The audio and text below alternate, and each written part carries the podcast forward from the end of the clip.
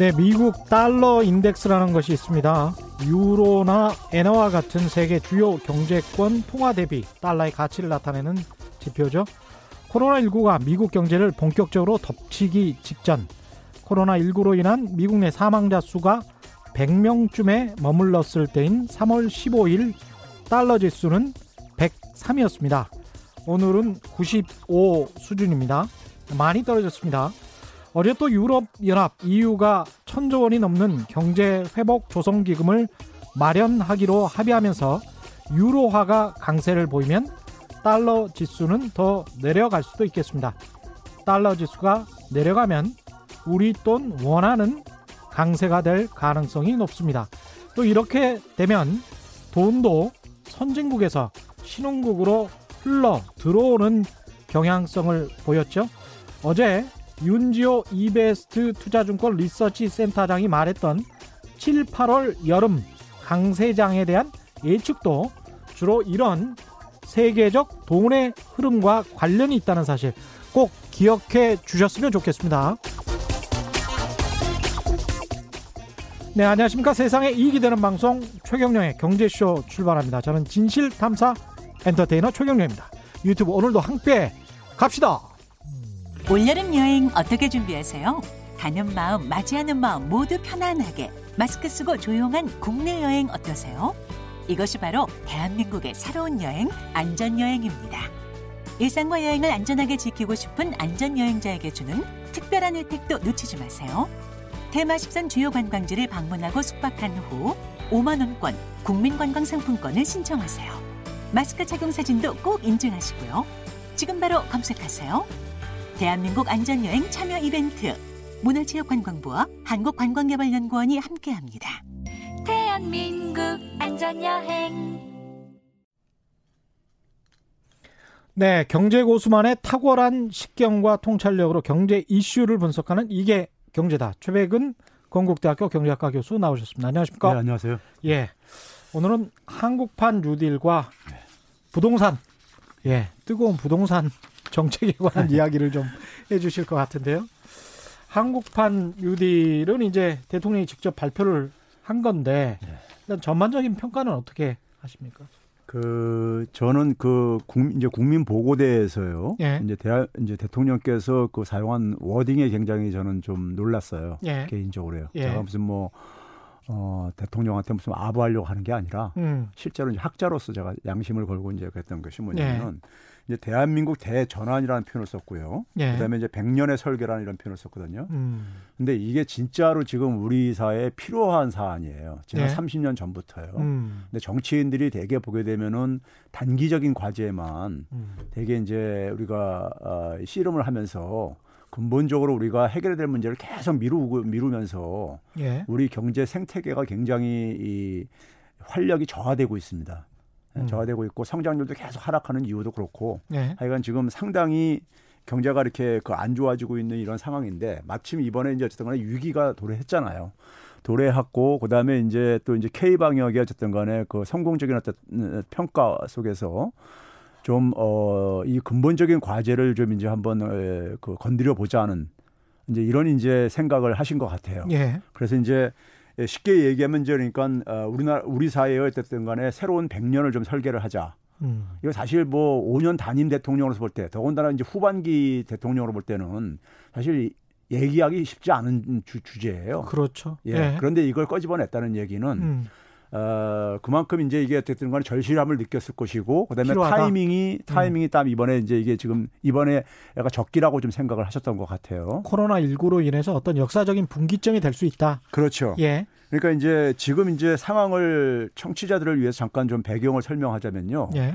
어, 2000년 이후에 에, 우리가 소위 말해서 산업계의 지각 변동이 일어나고 있어요. 예. 어떤 에, 그러니까 예를 예. 들면 이제 우리가 아, 청취자가 쉽게 이해하기 위해서 보게 되면요. 어, 20세기는 기본적으로 어, 우리가 미국의 시대였었고 음, 미국 경제의 핵심 산업은 제조업이었었습니다. 예. 에, 제조업이 굉장히 강한 경쟁력을 갖고 있는 나라였었죠. 예. 그 제조업을 상징하는 하나의 기업들이 되게 제너럴 일렉트릭이라든가. 예. 제너럴 모터스라든가 예. 아니면 알코아라든가 이 알루미늄 생산업체 잘 모를 수가 있는데 예, 일반 알코아. 사람들은 예. 이게 다우지수에 되게 속해 있던 기업들이 에, 예, 생각해 보니까 뭐 제너럴. 일렉트록의 잭 웰치 같은 사람은 거의 경영의 신으로 그렇죠. 예, 추앙받았던 사람이네요. 20세기 사실 때. 제너럴 일렉트릭 예. 하게 되면 20세기의 상징적인 기업이죠. 미국을 예. 상징하는 기업이죠. 예. 근데 이 기업들의 주가가 2000년에 정점을 찍고 다 하락을 해요. 음. 하락을 하고 끝내는 뭐냐면 다우지수에서 다 이제 쫓겨났죠. 그랬습니다. 예. 더 이상 이제 미국을 대표하는 기업이 아니라 이거죠. 예. 그렇죠.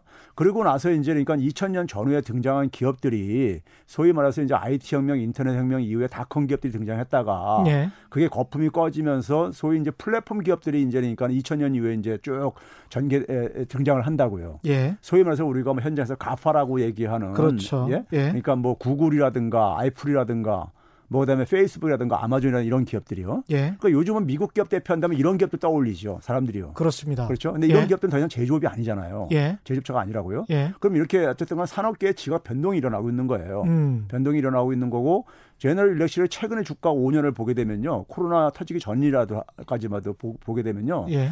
바닥 바닥까지 한 10달러가 떨어진 상태 속에서 그냥 더 이상 해내, 해내, 그 헤어나지 못하고 있습니다. 이게 한 20년 전만 해도 또 파이낸스 쪽으로 캐피탈 그렇죠. 쪽으로 어떻게 좀 살 수 있을 것 같다. 하다가 하다가 예. 하다가 그것도 이제 실패했죠. 결국은요. 이게 생각을 해보니까 GE라는 게 에디슨, 포드, 그 다음에 나중에 보면 스티브 잡스, 제프 베조스 이렇게 어떤 100년이 쭉쭉 연결이 되네요. 미국은. 근데 예. 제너럴 일렉트릭이요. 예. 사실은 제조업체가 사실 금융 쪽으로 파이낸스로 갔었잖아요 한때요. 예. 그렇죠? 그게 소위 말해서 미국 경제의 어떤 하나 이동하고 비슷해요. 예. 그러니까 우리가 제조업이 이제 그러니까는 제조업의 경쟁력이 음. 상대적으로 약화가 되면서 예. 후발 국가들 쫓아오니까는 약화되면서 새로운 산업으로 가야 되는데 이게 산업이 이제 그러니까 구조적으로 변환하는 게 시간이 굉장히 걸려요. 그렇죠. 근데 그 상황 속에서 대개 이제 제조업에서 수익률이 떨어지면은 대개 그렇습니다. 그게 금융으로 갑니다. 그 새로운 산업이 만들어지기 전까지요. 그리고 한동안은 제너럴 일렉트릭, 일렉트릭이 캐피탈 회사로서 성공했다라는 평가도 한 번 받았었거든요. 예. 근데 이제 그게 예. 금융이기 때문에 완전히 저어돼 버렸잖아요. 예. 돼 버렸는데 그러니까 19세기 말에 영국이 한 번 그런 걸 겪었었어요. 어. 19세기 말에도 마찬가지로 영국이 제조업에서 경쟁력 하면서 2차 산업혁명이 막 진행되는데 예. 거기서 산업 구조 조정 안 하고 금융으로 갔다가 영국이 이제 쇠, 쇠하게 돼버렸죠. 예. 근데 이제 제너럴 일렉트릭의 모습을 보게 되면 미국의 어쨌든 간에 이 경제의 흐름을 좀 이제 우리가 볼 수 있는데. 그러네요. 예. 그런데 어쨌든 간에 2000년 이후에 제조업 생태계가 이제 쇠퇴를 하고 음. 소위 말해서 우리가 이제 흔히 얘기하는 디지털 생태계가 부상을 이제 플랫폼 사업 모델을 중심으로 해가지고요. 예. 이게 부상을 했단 말이에요. 근데 우리는 어떠냐? 우리도 제가 30, 30년 전, 90대 초부터 제조업의 이제 위기가 시작됩니다. 그렇죠. 예. 예. 시작됐는데 우리는 90대 후반에 소위 말해서 어, 이 IMF. 닷컴 사업 모델까지는 대충 음. 흉내내 가지고 모방을 하면서 이제 이렇게 쫓아갔었어요. 음. 벤처 붐 일어나면서요. 예. 근데 2000년 이후에 음. 플랫폼 사업 모델로 여기서부터 잘 연결이 안 되고 우리나라는 안 되고 있어요. 예. 일로 진화를 잘 못하고 있는 거죠. 예. 예? 그러니까 이제 그런 속에서 계속해서 제조업의 위기는 갈수록 더 심화되어지고 있고요. 예. 예? 그러니까 이제 우리나라는 제조업에 대한 의존도가 굉장히 높다 보니까는 음. 다른 산업 체계가 다, 다양화가 안 되면서 이 경제가 굉장히 지금 그러니까 어, 위기에 지금 저는 어, 상태로 진입을 하고 있다고 보는 거예요. 예? 그렇군요. 예. 근데- 생각을 해보면 2000년대 우리가 지금의 페이스북 같은 기업의 원형 비슷한 걸 또 가졌었거든요. 그렇죠. 예. 뭐 오마이스쿨이었나 뭐 이런 예. 이런 비슷한 예. 것들이 있었다가 그런 것들이 무너지고 예. 플랫폼 기업으로서 우뚝 선 보편적인 기업들이 안 나타난 거죠. 예. 예, 국내 시장에서만 이제 네이버 그러니까 플랫폼이라는 새로운 디지털 하고. 생태계에 예. 대해서 이건 전혀 음. 다른 생태계거든요. 제조업하고 예. 오프라인하고요. 예. 여기에 대한 그러니까 좀 이해 내용 내용을 제대로 좀 이해를 못했기 때문에 음. 그걸 진화를 저는 못했다고 보고, 보고 있고요. 예. 또 하나는 이제 뭐냐면은 어 이번에 이제 팬데믹으로 인해 가지고 팬데믹으로 인해서 우리가 팬데믹이 주는 교훈은 뭐냐면은 어 기후 위기를 대통령이 언급을 했단 말이에요. 기후 위기 문제를요. 그러니까 이건 뭐 사실 오래전부터 언급되었던 거죠. 예. 근데도 불구하고 거기에 대해서 인류 사회가 별로 적극적으로 대응을 안 하고 있, 잖아요 지금요. 안 해왔잖아요. 안 해왔죠. 예. 근데 이번에 이제 팬데믹으로 인해 가지고 인간과 자연이 그러니까는 공생을 할 건지 음. 공명을 할, 공멸을 할 건지 이걸 강요 선택을 강요로 받고 있는 상황이라고요. 사실은 이것도 기억을 해두셔야 되는 게 코로나 19 이전에 호주의 산불이 굉장히 그러니까 났었죠. 말이에요. 예. 그때도 1950년대 호주의 기온과 예. 당시의 기온이 1.5도 정도 차이가 나서 산불이 그러니까 너무 뜨거워진 거죠. 예. 그래서 산불이 걷잡을 수 없게 됐다라는 보고가 있었고 정확하게 그 1.5도가 지금 북극의 그 겨울을 녹이고 있는 그 온도거든요. 우리가 산업화 네. 이후부터 1.5도 정도 지금 오른 그렇죠. 거예요. 네. 그래서 이런 것들을 생각을 하면 코로나 19 이전에 환경이 이미 인간에게 경고를 여러 차례 했던 해왔죠. 거죠. 해왔는데 인간은 예. 계속해서 무시를 하고 음. 그걸 좀 이제 외면을 해온 거죠. 예. 근데 이번에 이제 팬데믹은 음. 더 이상 이제 이러니까는 사실 이게 우리가 그런 얘기를 인수공통 감염병이라고 얘기를 하잖아요. 예. 이게 뭐냐면 동물의 환경을 파괴해서 생긴 결과라고 우리가 얘기를 하는 거잖아요. 예. 그러니까 결국 뭐냐면은 동물을 동물의 생존을 파괴하니까 인간의 생존도 결국 파괴다 파괴당하는 이런 결과가 온 거예요. 그렇습니다. 네? 예. 그러다 보니까 이런 상황 속에서 자연스럽게 어쨌든 간에 어쨌든 간에 이제니까는 이 기후 위기 문제에 대해 이, 이게 이게 음. 현실화 될 수밖에 없는 하나의 의제로서 이제니까는 이제 부상될 가능성이 높다 이거죠.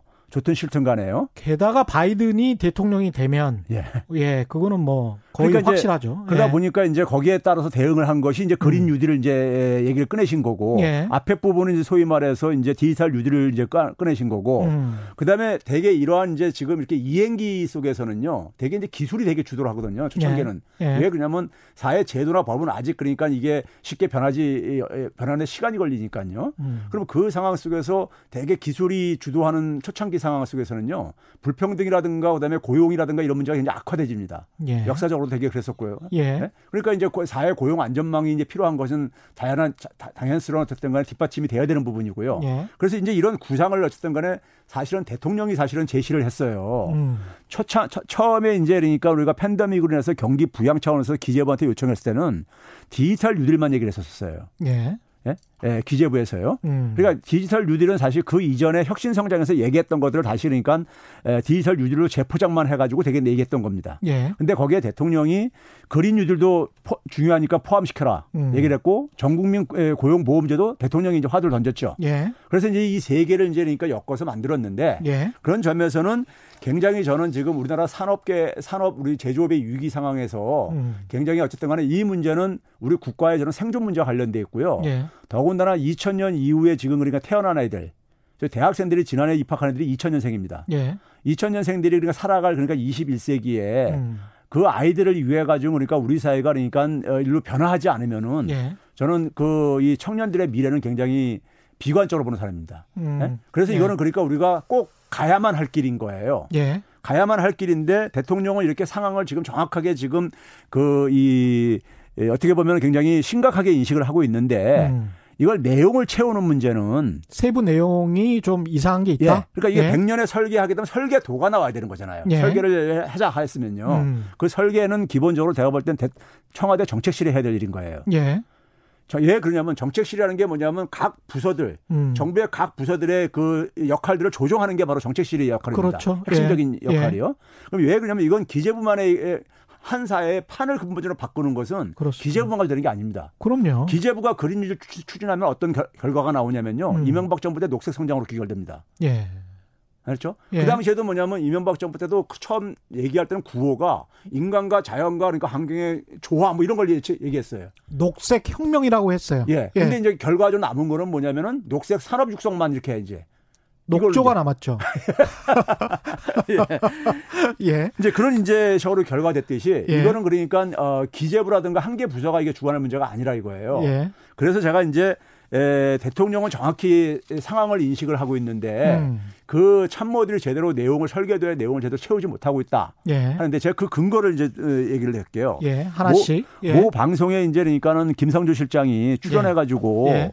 어, 한국판 뉴딜에 대한 내용을 좀 구체적으로 음. 이게 국민들이 감이 와 닿지가 않으니까 예. 뭐 돈을 그러니까 뭐 160조 투입을 하고 일자리 190만 개 만들었다. 이런 이제 얘기만 가는데 모 방송이 김경래 최강 시사 아니에요? 아, 거기가 예. 저 뉴스 공장에서 나와서 그랬었습니다. 뉴스 공장에서 예. 예. 예. 근데 이제 그 국민들한테는 예. 뭐 160조 투입하고 190만 개 일자리가 하게 되면은 예. 그것마다 좋은데 그게 가능할까? 예. 뭐 이런 이제니까 굉장히 막연한 생각들이 드는, 든단 말이에요. 그렇죠. 이제 구체적으로 가달래니까 이제 어. 김 실장이 얘기한 게 뭐냐면은 예. 구체적으로 예를 든 게 이걸 들었습니다. 두 가지 들었는데 하나는 뭐냐면 그린 스마트 스쿨을 만든다. 그린 스마트 스쿨? 예. 예. 그다음에 이제 어, 데이터 댐을 얘기를 했어요. 데이터 댐. 예, 데이터 댐 이번에 좀 화제가 됐었잖아요. 예, 그렇죠. 그렇죠. 이거 이제 에, 루즈벨트 때 이제 에, 소위 말해서 그 뉴딜이 후버 댐 이거하고 연결되니까는 그렇죠. 그때는 이제 그러니까 사실 말, 말 그대로 이제 물을 막는 이제 그러니까 댐이고 음. 이번에 이제 데이터를 이제 그러니까 담는 댐으로서 이제 그러니까요. 말은 잘 받아들었네. 오디오는 좋은데. 예. 그래서 이제 예. 그린 스마트 스쿨을 얘기하면서 예. 무슨 얘기를 했냐면은 지금 전국에 있는 수천 개의 학교들이 많이 노후화도 됐고 예. 했는데 이번에 팬데믹으로 인해 가지고 예. 비대면 수업이 굉장히 중요성이 이제 부상이 됐다 이거예요. 예? 예. 그러니까 이제 스마트 교실이 필요한 거죠. 음. 예? 스마트 교실이요. 교실도 학교도 그러니까요. 거기다가 이제 뭐냐면 이제 그린 뉴딜도 가려다 보니까는 이왕이면 이제 그 이제 그린 스쿨을 만들자 이거죠. 재생에너지를 쓰고 이제 이런 걸로 이제 그러니까요. 학교도 예. 그러니까요. 그래서 이제 그걸 가지고 이제 그러니까 디지털 뉴딜하고 그린 뉴딜을 이게 따로 분리돼 있는 게 아니라 결합될 수 있는 거고 융복합 된다 해가지고 그린 스마트 스쿨을 하나의 예로 이제 그러니까는 이 정부의 정책을 설명하면서 예를 들었어요. 예. 제가 이제 그걸 이제 에, 들으면서 예. 느꼈던 게 뭐냐면은 이겁니다. 지금 대통령이 100년의 설계를 얘기한다는 얘기는 음. 과거 우리가 조선 말에 조선 말에 그러니까 근대 산업 사회에 그러니까 우리가 뒤처졌다가 예. 사실 이제 근대화를 이제 그러니까 우리가 막 이제 에, 그 에, 전환하기 위해서 음. 당시에 지식인들 섞고 정치인들이 고민을 하면서 이제 근대 문물들을 이제 그러니까 수입을 하고 이제 도입을 하려고 그러잖아요. 예. 그러면 그 당시에 이제 만 생각으로 돌아간다면은 음.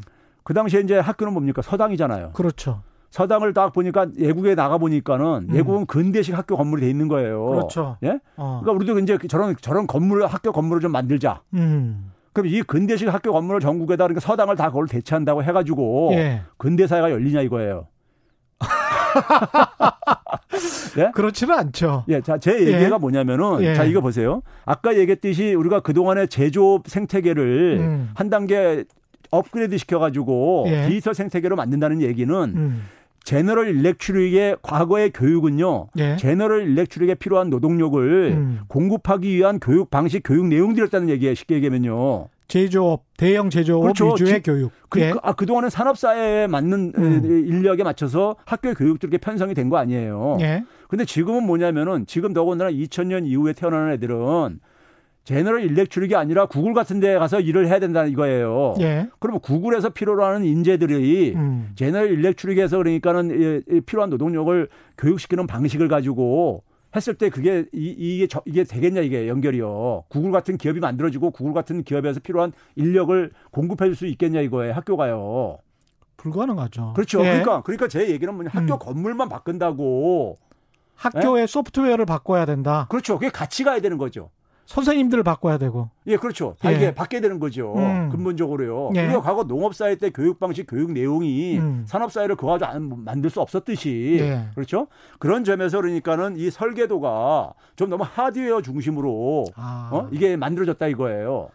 조금 더 플랫폼 시대에 맞게 소프트웨어 중심으로 만들어졌어야 됐다. 그렇죠. 예. 지금 아이들이 저는 지- 지금 그 청년들이요. 음. 굉장히 많은 부모들은 투자를 해 가지고 육성 저기 이 교육을 시키는데 예. 현실 나오게 되면은 아이들이 거의 시대 부적응자처럼 이렇게 지금 그러니까 기업에서도 채용을 안 하고 그렇죠. 그렇죠? 예. 그러면 그런 상황 속에서 그 아이들이 아이들이 받는 그 교육 방식이나 교육 내용이 음. 별로 이게 그러니까는 사회에 그러니까 별로 어, 효과적이지가 못해서 그런 거예요. 어떻게 어쨌든 간에요. 그렇습니다. 예. 이 미스매치 문제지요. 예. 제조업 시대 때 그러니까 만들어진 교육 방식, 교육 내용이 여전히 현실은 지배하고 있고 교육 예. 현장에는요. 예. 반면에 현실은 이미 제조업의 역할은 굉장히 지금 쇠퇴하고 있고 음. 이 미스매치가 저는 청년 실업의 근본적인 원인이라고 봐요. 예. 예? 예. 그럼 이 미스매치를 해결해 줘야지만이 사회 대전환이 이루어지는 것이고 대한민국 대전환이 이루어지는 것이고 음. 100년의 설계가 가능한 거라 이거예요. 예. 근데 이제 그런 부분이 없다 이거예요. 음. 그래서 데이터 댐도 마찬가지예요. 예. 데이터 댐도 보게 되면은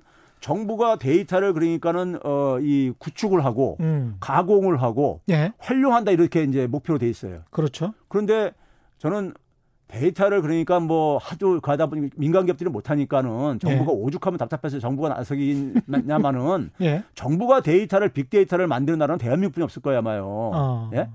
빅데이터를 만들어서 이제 사회적으로 공유시키겠다 뭐 이런 게 정부의 그렇죠. 근데 우리가 보죠? 외국을 보게 예. 되면 미국이나 심지어 옆에 나라인 음. 권위주의 나라인 중국조차도 예. 민간 기업들이 다 하고 있단 말이에요. 음. 뭐 바이두, 알리바바, 텐센트 이런 그렇죠. 기업들이요. 플랫폼 예. 기업들이요. 음. 근데 우리나라는 기업들이 그걸 못 하고 있다 보니까는 음. 못하 일년 못하고 대부분이 못하고 있다 보니까 예. 그러다 보니까 정부한테 공공기관 데이터 좀 내놓으라고 하는 거 아니에요. 예. 정부는 그 공공 데이터를 좀 이제 그러니까 어쨌든 간에 지원을 해주려고 하는 것이고요. 그렇죠. 예. 그런데 이 데이터를 그러니까 우리가 예를 들어서 지금 어, 이렇게 한다 하더라도 음. 데이터가 자체가 돈은 아니에요. 그렇습니다. 데이터를 맨, 맨 끝에 있는 데이터 구축, 가공, 그다음에 활용할 수 있는 게 이게 이제 핵심인 거예요.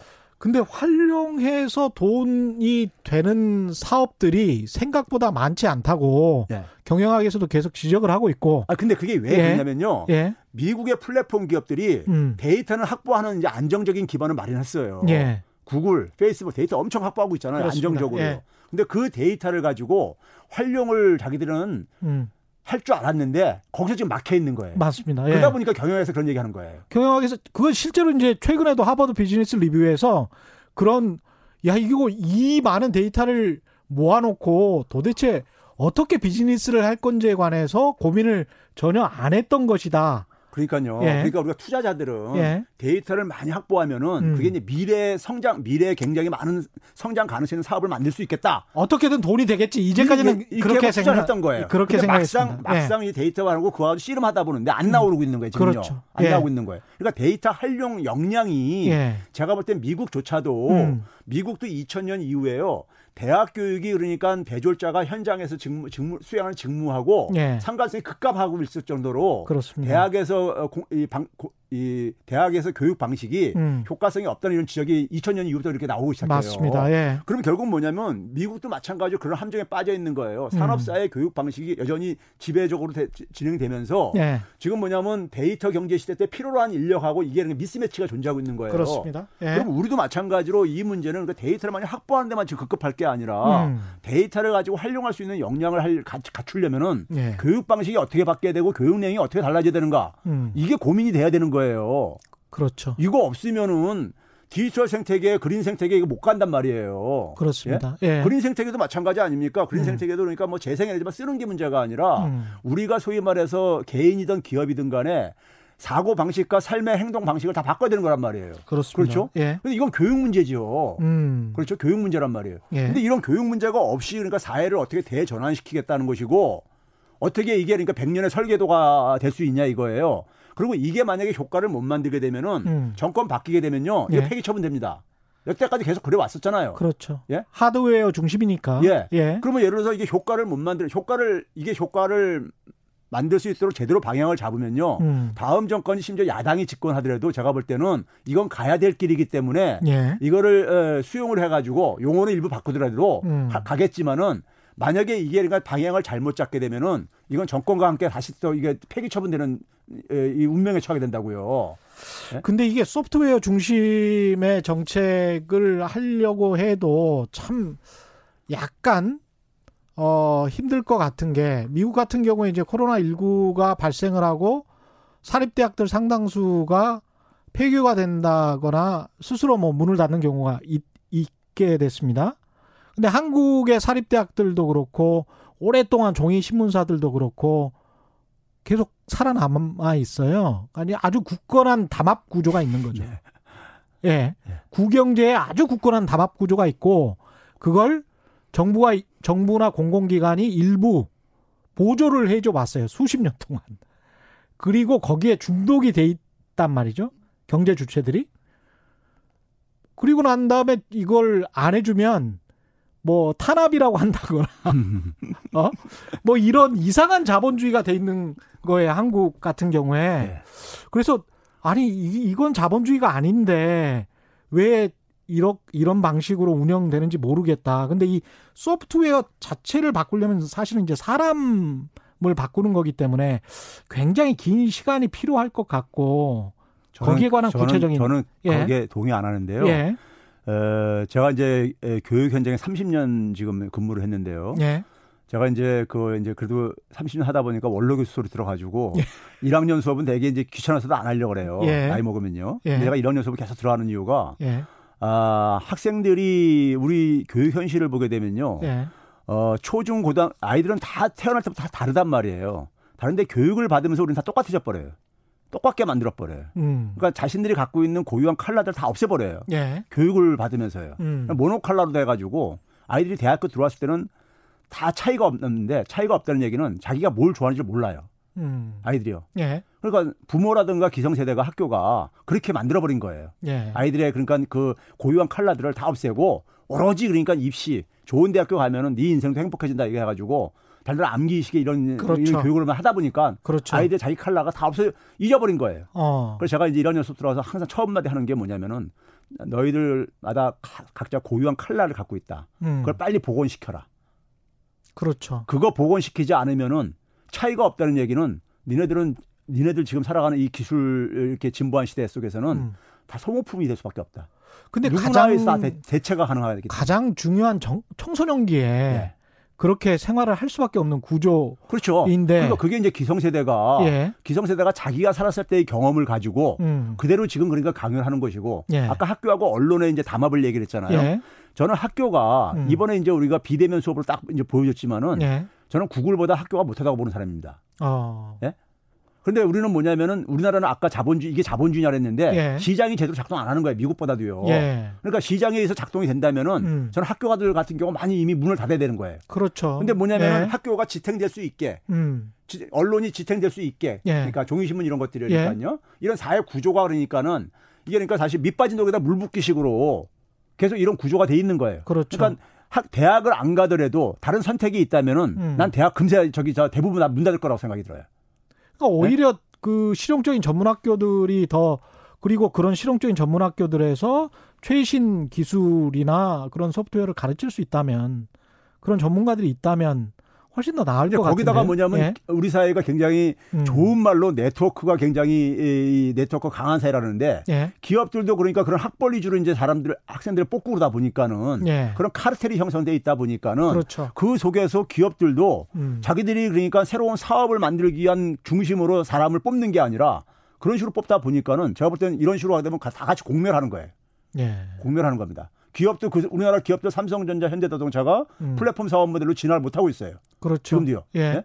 그러니까 제너럴 일렉트릭이 삼성전자보다 못한 기업이었습니까?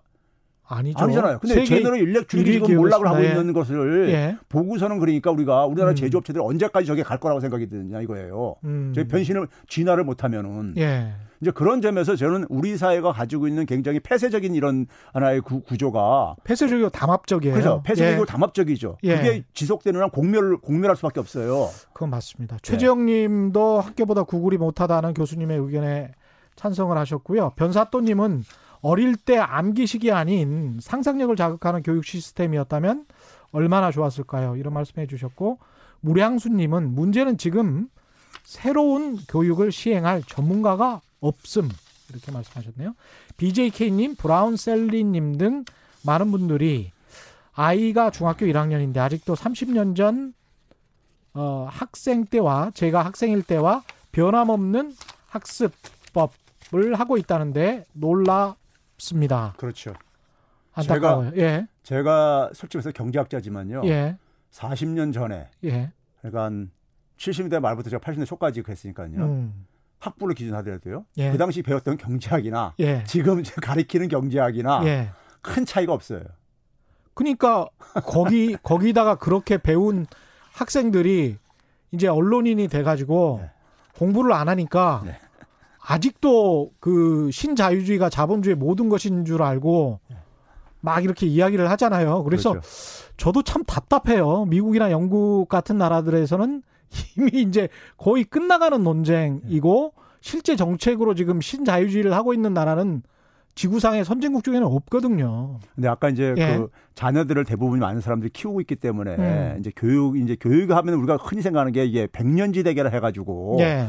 장기 이게 단기적으로 접근하기 힘들지 않냐 이러는데 음. 안 그렇습니다. 제가 실험을 해봤어요. 예. 아까 제가 그 얘기를 못했는데 예. 1학년생 들어온 학생들한테 그렇게 해가지고 제 말에 이제 그러니까는 이제 쫓아오는 아이들은 음. 소수지만은 아이들이 거기에 이제 그러니까 아이 그 동의를 하면 자기들 공감을 하면서 이제 그 노- 노력을 해요. 예. 해가지고 4년 동안 그래가지고 제가 이제 그 소위 말해서 코치를 해주는 거죠. 음. 해주면요 4년 동안에 들어올 땐 비슷한 애들이 들어왔었는데 4년 후에 그렇게 해서 코치 애가 안 하고 엄청나게 차이 납니다.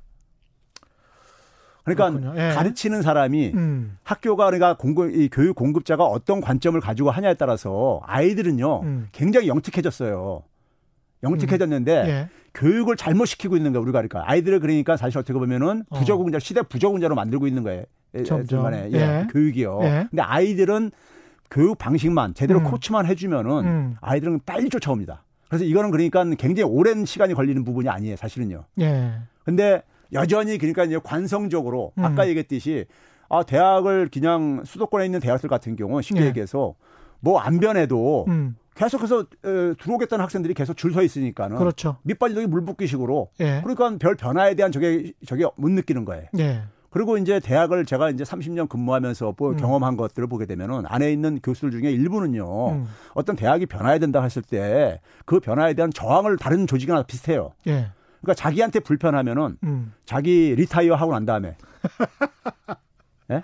자기한테. 불- 자기한테 불편함을 주는 어떤 변화라면 예. 이렇게 이제 대응을 한단 말이에요. 예. 그러니까 이제 그런 식에서 그러니까 이게 공급자 중심으로 음. 대학이 이게 여전히 그러니까 진행되고 있고 음. 어, 하는 상황 속에서 그 속에서 이제 아이들만 아이들이 굉장히 저는 희생을 당하고 있는 거고 예. 어, 우리 아이들이 그러니까요. 예. 그 아이들이 지금 뭐냐면은 대학 들어온 애들이 2000년 이후에 태어난 애들이 지금 들어오고 있어요. 음. 그러니까 소위 말해서 98년도에 구글이 나타났습니다. 예. 아마존이 94년도에 나타났어요. 음. 그러니까 쉽게 얘기하면 이 플랫폼 기- 사업들하고 같이 그러니까 태어난 애들이 지금 청년 세대들인 거예요. 그렇죠. 얘네들은 21세기 100년을 살아갈 애들입니다. 음. 근데 얘네들한테 필요로 한 교육을 해줘야 되지 않냐 이거예요. 그렇죠. 근데 우리는 지금 뭐냐면 우리가 살았던 시대. 20세기 교육. 예. 예. 소위 말해서 그러니까 삼성전자 이런 데 필요한 예, 제너럴 일렉트릭에 필요한 교육을 받은 사람들 교육을 얘네들한테 시키고 있다는 얘기예요. 쉽게 얘기하면요. 음. 예? 이 미스매치가 아이들을 시대 부적응자로 만드는 문제이고 아이들이 이렇게 부적응하게 되면 그 나라도 미래가 없는 거죠, 뭘.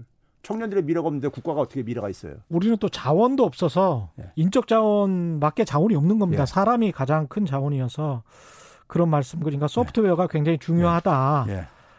예. 일단 뉴딜은 여기까지 하고요. 부동산과 관련해서는 뭐 그린벨트 이야기가 많이 나왔다가 예. 결국은 대통령이 정리를 했습니다. 예. 이 그린벨트 논란에 관해서는 어떻게 보셨습니까? 지금 이제 우리가 이 부동산 시장 문제는요. 음. 지금 이제 이게 사실은 수십 년 된 문제잖아요. 예. 근데 이제 지금 이제 이게 극에 달해 가지고 국민들의 불신이 그러니까 너무 이게 지금 아주 극에 달한 거예요. 예. 정부가 정책이 그러니까는 국민의 불신을 받으면요. 효과를 내기 힘듭니다. 그렇죠. 예, 지금 그러니까 정부가 무슨 말을 써도 그래 무슨 말을 해도 믿지 않는 게- 않으려고 하는 이런 이제 풍조가 지금 형성돼 있단 말이에요. 음.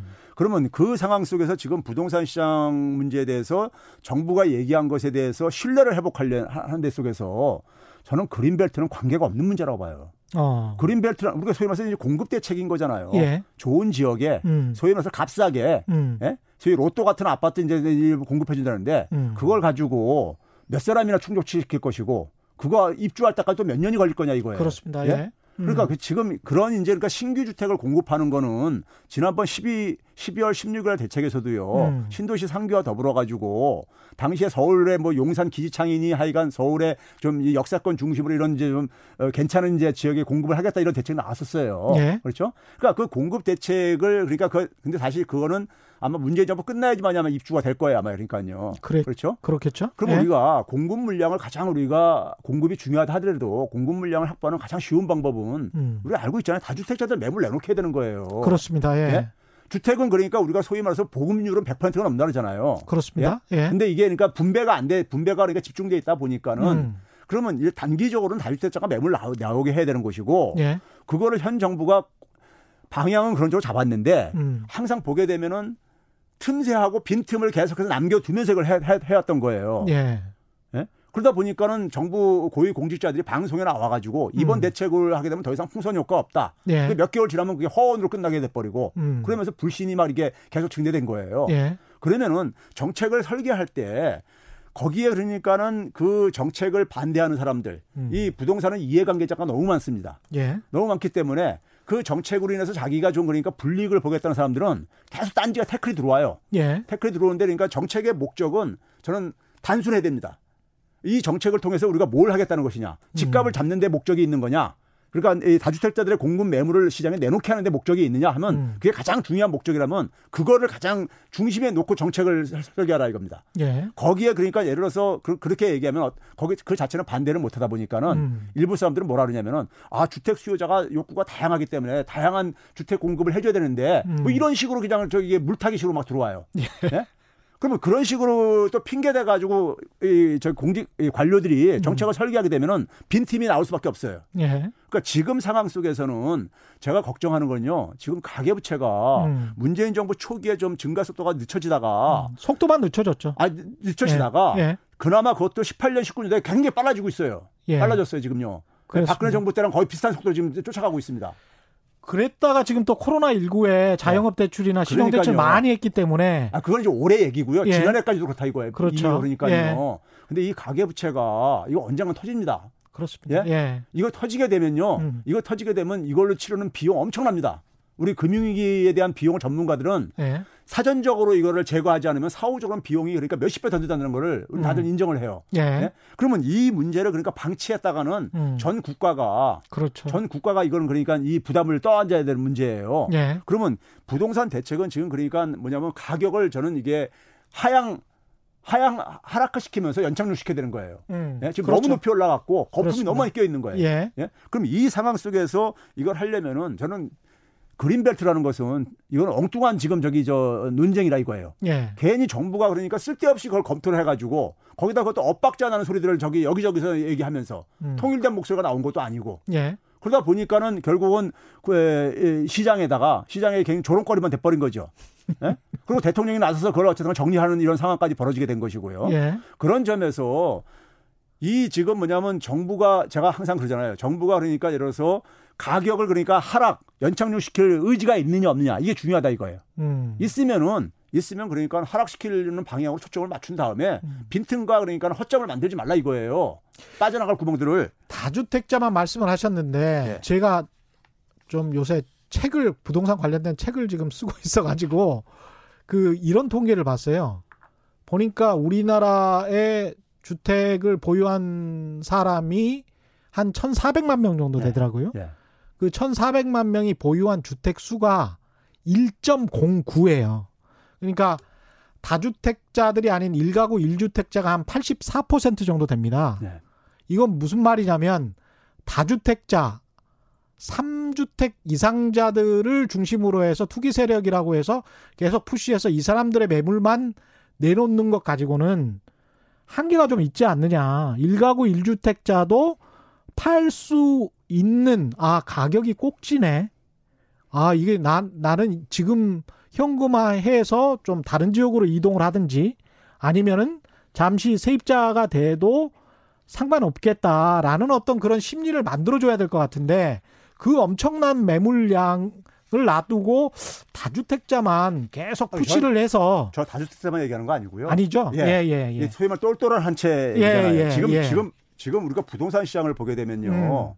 소위 조세의 형평성이 작동 안 하고 있어요. 예. 시장 원리가 작동 안 하고 있어요. 음. 그러니까 우리가 제가 이제 이런 얘기를 하거든요. 한 60억을 투입을 해가지고 제조업을 했을 경우하고 그러니까 생산 활동 하는 경우하고 임대 사업을 해가지고 한, 한 18채 정도 이렇게 작은 아파트들을 해가지고 했을 때 그게 훨씬 낫죠. 세제 혜택이요. 세제 혜택이 아무리 적게 계산해더라도 예. 10배 이상 차이가 나고요. 10년 동안 딱 했을 때 계산을 해봤어요. 세금 혜택 계산을요. 이 말도 안 되는 거예요. 그러니까 당연히 뭐냐 지방에서 예. 제조업 하시던 분들이 예. 지금 제조업 경기가 안 좋잖아요. 더군다나요. 예. 그러니까 임대사업자를 부업으로들 하고 있는 거 아닙니까? 아니 그러니까 그렇죠? 임대 사업을 하면서 그 영업이익률이 예. 그러니까 월세로 받는 이익률이 예. 그 수익이 영업이익률이 보통 우리 제조업이 많아봐야 2, 3%인데 예.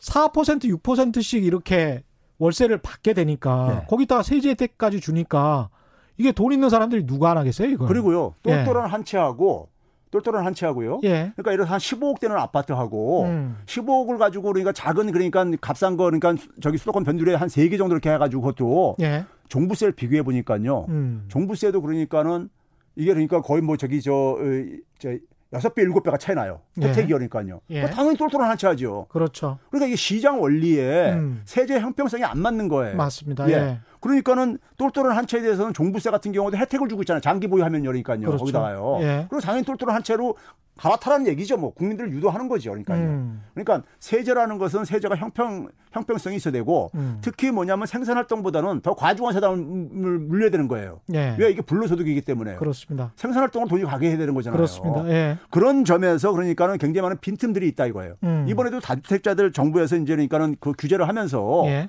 아파트만을 대상으로 해요. 어. 왜 아파트만을 합니까? 어. 다주택자들이 임대 사업하는 사람들이요. 그렇죠. 오피스텔이라든가 빌라. 이런 거 많이 해요. 예, 맞습니다. 그래서 예. 지금 이제 그쪽으로 지금 빠져나간다는 얘기도 지금 벌써 심심찮게 나오고 있잖아요. 그렇습니다. 예. 왜 대책을 이런 식으로 만드냐 이거예요. 음. 빈틈과 허점을 만들어 놓고 나서 나중에 가서 대책을 또 이제 말 바꾸기 할 때는 뭐라 그러냐면은 예. 아 투기꾼들이 그 빈틈을 이용을 해 가지고 허점을 이용해서 이렇게 했다고 그러고 앉았어요. 예. 본인들이 그렇게 만들어 주고 나서 예. 아, 이 부동산 정책은 정말 골치 아픕니다. 아닙니다. 저는 이건 예. 의지 문제고요. 예. 그래가지고 가격이 하락하는 거 이게 이게, 이게 음. 겁니다. 가격 하락을 두려워하게 되면요 나중에 더 큰 충격이 옵니다. 예. 올랐다가 이게 예. 예? 그거 언젠가 치러야 되는 거예요. 음. 공짜는 없습니다. 그렇죠. 그, 공짜는 그거 제가. 이제 예. 연착륙 방향을 제가 얘기를 예. 했잖아요. 한국판 양적 완화로 연착륙 시킬 수 있다. 음. 까지 정책 대안까지 얘기를 했잖아요. 그러니까 그렇죠. 그렇죠. 경착륙이 될 때는 연, 연착륙을 시킬 수 있는 또 금융 기법이 있다. 예. 그 말씀은 지난번에 하셨었고 예. 리브루스 같은 분은 지금 정책은 단순화해야 됩니다. 정책은 전문가들 지식 자랑하는 곳이 아닙니다. 뭐 이런 말씀을 하셨고요. 제제 리님은 일부 언론에서는 부동산으로 정치질 하고 있어요. 장사도 하고 있습니다. 예. 직접 부대 사업으로 부동산 정보를 겸하고 있는 그런 언론사, 경제 신문들이 여러분이 다 아시는 그런 신문사들이 많습니다. 그냥 부대 사업으로 그냥 하고 있어요. 예. 행복진이님, 사업하는 사람들 혜택을 주고 사업을 더 많이 하게끔 만들어주세요. 제조업 같은 경우도 안 그래도 힘들고 영업이익률도 안 나오는데 할 아무런 유인 동기가 없어요. 그렇죠. 예. 그러니까, 그러니까- 뭐 성공하면 무조건 건물 그러니까 살려고 하는 거죠. 제가 앞에서 얘기하는 예. 그러니까 우리나라 산업 생태계가 음. 굉장히 취약해지고 지금 이게 가고 있다잖아요. 예.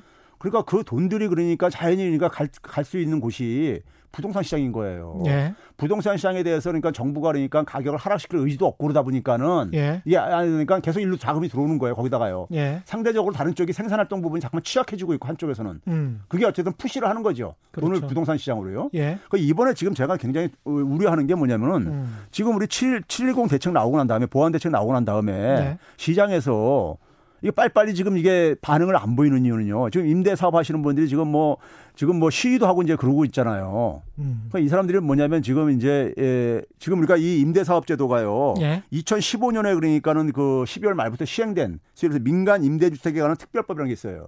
예. 그런 예. 게 있었습니다. 예. 예, 이거 이거 이거 당장 폐지를 해야 됩니다. 음. 이거 이 이분들이 이 이해관계가 있는 분들은 이 돈 문제라는 것은 사람들이 굉장히 아주 그냥 이 저기 저 어, 이 강한 어쨌든 결집력을 갖게 해줍니다. 예. 그러니까 이 사람들이 지금 뭐냐면 이게 자기들 혜택 받던 것들에 대해서 음. 이걸 무력화시키기 위해서 음. 이익 단체를 만들려고 하는 거예요. 협회 같은 거 만들고요. 그렇죠. 예? 예. 지금 자기들 이 단체 방에서 그런 얘기를 하면서 음. 그러면 이제 정치 이제 조금 있으면 이제 또 정치 선- 선거철이 돌아오잖아요. 그렇죠. 정치인들 보게 되면 또 여기에 음. 또 이제 그러니까 또 그러면 음. 또 가, 가가지고 또 이제 그러니까 이걸 뭐 완화시키겠다니 어쨌든 또 이런 소리들 얘기를 한단 말이에요. 지난번 예. 4.15 총선에서도 강남 같은 데서 그런 얘기를 한 구- 어, 이 후보들이 있었듯이 그러니까요. 예. 그리고 이 사람들은 뭐냐면 아, 시간 좀 버티면은 음. 이거 다시 그러니까 다시 또 어, 이 저기 원점으로 회복된다? 수 있겠지 않냐. 예. 그러면서 뭐냐면은 이걸 버티기로 나간단 말이에요. 예. 그럼 정책 효과 못 보는 거죠. 음. 정책 효과 못 보게 되면은 규제가 굉장히 많아지게 되면요. 선의의 피해자가 나옵니다. 음. 법은 단순해야 돼요. 예. 근데 이게 자꾸만 그가 이게 쫓아다니면서 이게 규제 저기 저 규제를 사후적으로 만들다 보니까 예. 규제가 굉장히 많아지는 거예요. 어. 소위 말해서 그러니까 지난번에 그랬잖아요. 세무사도 그러니까 잘 모르겠다고 저희 하는 말처럼. 예? 그러니까 이 그 정부가 그동안 쏟아낸 이 규제들을 다 이해하려면은 예. 예? 그게 굉장히 복잡한 거예요. 그 세무사부 안순환 세무사가 사실은 우리나라 양도 소득세 관련해서는 거의 1인자라고 할 수 있는 분인데 그분 말이 나중에 사석에서 그렇게 이야기하시더라고요. 너무 복잡해지니까 예. 세무사들이 양도세 관련한 상담이나 이런 거를 거부하고 있대요. 아, 그러니까 나중에 그, 책임을 책임을 못 질 것 같아가지고 그 속에서 정도랍니다. 뭐냐면 예. 솔직히 실, 실제 그러니까 주택을 매입 저기 해야 되시는 분들 예. 이런 분들이 자꾸만 어려워지는 거게 있, 있는 거잖아요. 음. 그러니까 어, 대, 정책의 효과도 그러니까 자꾸만 약화되면서 피해자는 낮고 하니까 예. 예, 여론이 그러니까는 예, 이 부동산으로 인해 가지고 진짜 나라가 지금 지금 이 부동산에 인질 잡혀 가지고 예? 이 마지막으로 세종시로 옮기자는 파격적인 제안이 또 나왔습니다. 김태년 원내대표 같은 경우에 이거 어떻게 생각하십니까? 근데 일단 우리가 테크니컬한 측면, 기술적인 측면에서는요. 예. 굉장히 비효율적이죠. 예. 예, 우리 흔히 말해서 그러니까는 어. 저기 세종시의 공무원들이 음. 맨날 그렇게 왔다 갔다 하면서 이제 해야 되니까요. 그렇게 그렇죠? 하고 있습니다, 사실 예, 지금. 그러니까요. 예. 그러면 이제 그 이게 사실 나온 이유는 왜 그런 겁니까? 수도권 과밀 문제 때문이잖아요. 그렇습니다. 물론 수도권 과밀이 그러니까 뭐 다른 나라도 어느 정도는 있는 거지만은 그리고 수도권 과밀이 그러니까 이걸 글로 옮긴다고 해서 모든 문제가 해결되겠냐 이렇게 이제 태클 거시는 분도 있지만은 저는 그렇게 생각해요. 서울대도 지방으로 이전을 하는 게 도움이 되면은 해야 된다고 보고요. 음. 그러니까 우리가 지금 너무 수도권에 너무 집중돼 있는 것은 누구도 부인을 못 하잖아요. 예. 그러니까 수도권이 집중되는 것은 사실이지만은 지나치다 이거예요. 예. 너무 과도하다 이거예요. 음. 네? 과도하고 지방은 갈수록 이게 말라 비틀어가고 앉아 있고 지금요. 예. 네? 하고 있, 다는 점에서는 그쪽에 지금 일단 내려가 행정수로 옮기다가 지금 에, 마른 거 아니에요? 중간 에, 중단한 거 아닙니까? 그렇죠. 그러니까 그거를 그러니까 그건 불완전한 작품인 거예요. 음. 불완전한 작품이기 때문에 나라를 위해 가지고 음. 우리가 그걸 옮겼을 때 그러니까 득과 실이 있을 텐데 예. 득이 크다면은 저는 옮겨야 된다고 봐요. 예. 한 대로 모아야 된다고 봐요. 저도 한 대로 모으는 게 낫다. 행정 음. 수도는요. 예. 보다 저는 서울대 같은 경우도 같이 따라 저기 저 지방으로 이- 이전시켜야 된다. 행정부 국회 국회까지요? 그렇죠. 자, 아, 예. 국회 어차피 그러니까 행정부와 국회가 같이 가고 그러니까는 음. 예? 그리고 예. 그거를 만약에 에, 그 현행 법에 뭐 유연 소지가 있으면은 음. 법을 그가 고쳐서라도 예. 맞게끔 유연 소지를 해, 해소하면서라도 음. 그걸 저는 이제 공론화 시킬 때도 됐다고 생각이 들어요. 어. 예. 근데 생각해 보면 강남도 원래 이름이 영동이었거든요. 영등포 그렇죠. 동쪽. 그렇죠. 그리고 거기가 서울이 아니었어요. 예. 아시는 분들은 많이 아시겠지만 그리고 강남에 명문 학군이 생긴 것도 자연적으로 발생한 거는 아니고요. 박정희 전 대통령 때 예. 거기로 가라고 해서 그렇죠. 경기고 서울고등학교 다 그쪽으로 이전시켰고요. 80년대 말 되면 법원들도 다 그쪽으로 이전시켰습니다. 그러니까 정부에서 다 한 거예요. 그렇게 해서 뭐 국립도서관 지어줬죠. 거기에 또 예술의 전당 지어줬죠. 다 정부에서 해준 거죠. 그렇겠죠. 예. 예. 지방자치단체가 해준 게 아니고 중앙정부가 다 해준 거기 때문에 그렇게 생각을 해보면 왜 꼭 국회와 뭐 행정부의 모든 기관이 서울에 어디 특정 지역에 있어야 되는가? 그게 뭐 맞는 것인가? 이거는 좀 저는 한 나라의 이 합리적인 구성도 거 아닌 것 같아요. 한 나라의 예. 구성도 이건 생태계로 우리가 이해를 해야 돼요. 예. 생태계라는 것은 우리가 하는 가장 중요한 게 뭐냐면 생물 음. 종- 종의 다양성입니다. 예. 먹이 사슬이 굉장히 복잡해야지만이 음. 그 생태계가 굉장히 안정적으로 우리가 거된다는 얘기를 하잖아요. 예. 마찬가지입니다. 사람 사는 세상도요. 음. 지금 지방은요. 지방이 그나마 그동안 버틸 수 있었던 것은 음. 지방의 산업단지들이 그나마 그래도 그동안에 역할을 했었던 거예요. 예. 근데 지금 산업단지들이 다 죽어가고 있어요. 제조업이기 때문에요. 예. 그러니까 지, 지방이 지금 완전 지금 고사돼 가고 있다고 그러니까요. 그렇죠. 비틀어가. 그러면 서울은 음. 서울만 혼자 서울과 수도권은 혼자서 영원히 잘 살 수 있을 것 같냐? 저는 아니라고 봐요. 그렇습니다. 먹이 사슬 체계 속에서 맨 위에 저 포식자만 살아남는 이런 생, 생태계가 가능합니까? 그건 불가능하죠. 예. 지속 그겁니다. 가능하지 않습니다. 네, 예. 그겁니다. 그러니까요. 예. 예, 오늘 말씀은 여기까지 듣겠습니다. 지금까지 최백은 건국대학교 경제학과 교수와 함께했습니다. 고맙습니다. 네, 감사합니다. 예, 저희가 준비한 최경령의 경제쇼는 여기까지고요. 오늘 뭐 응원이 많네요. 예, 고맙습니다. 저는 KBS 최경령 기자였고요. 내일 4시 5분에 다시 찾아뵙겠습니다. 지금까지 세상에 이익이 되는 방송 최경령의 경제쇼였습니다. 고맙습니다.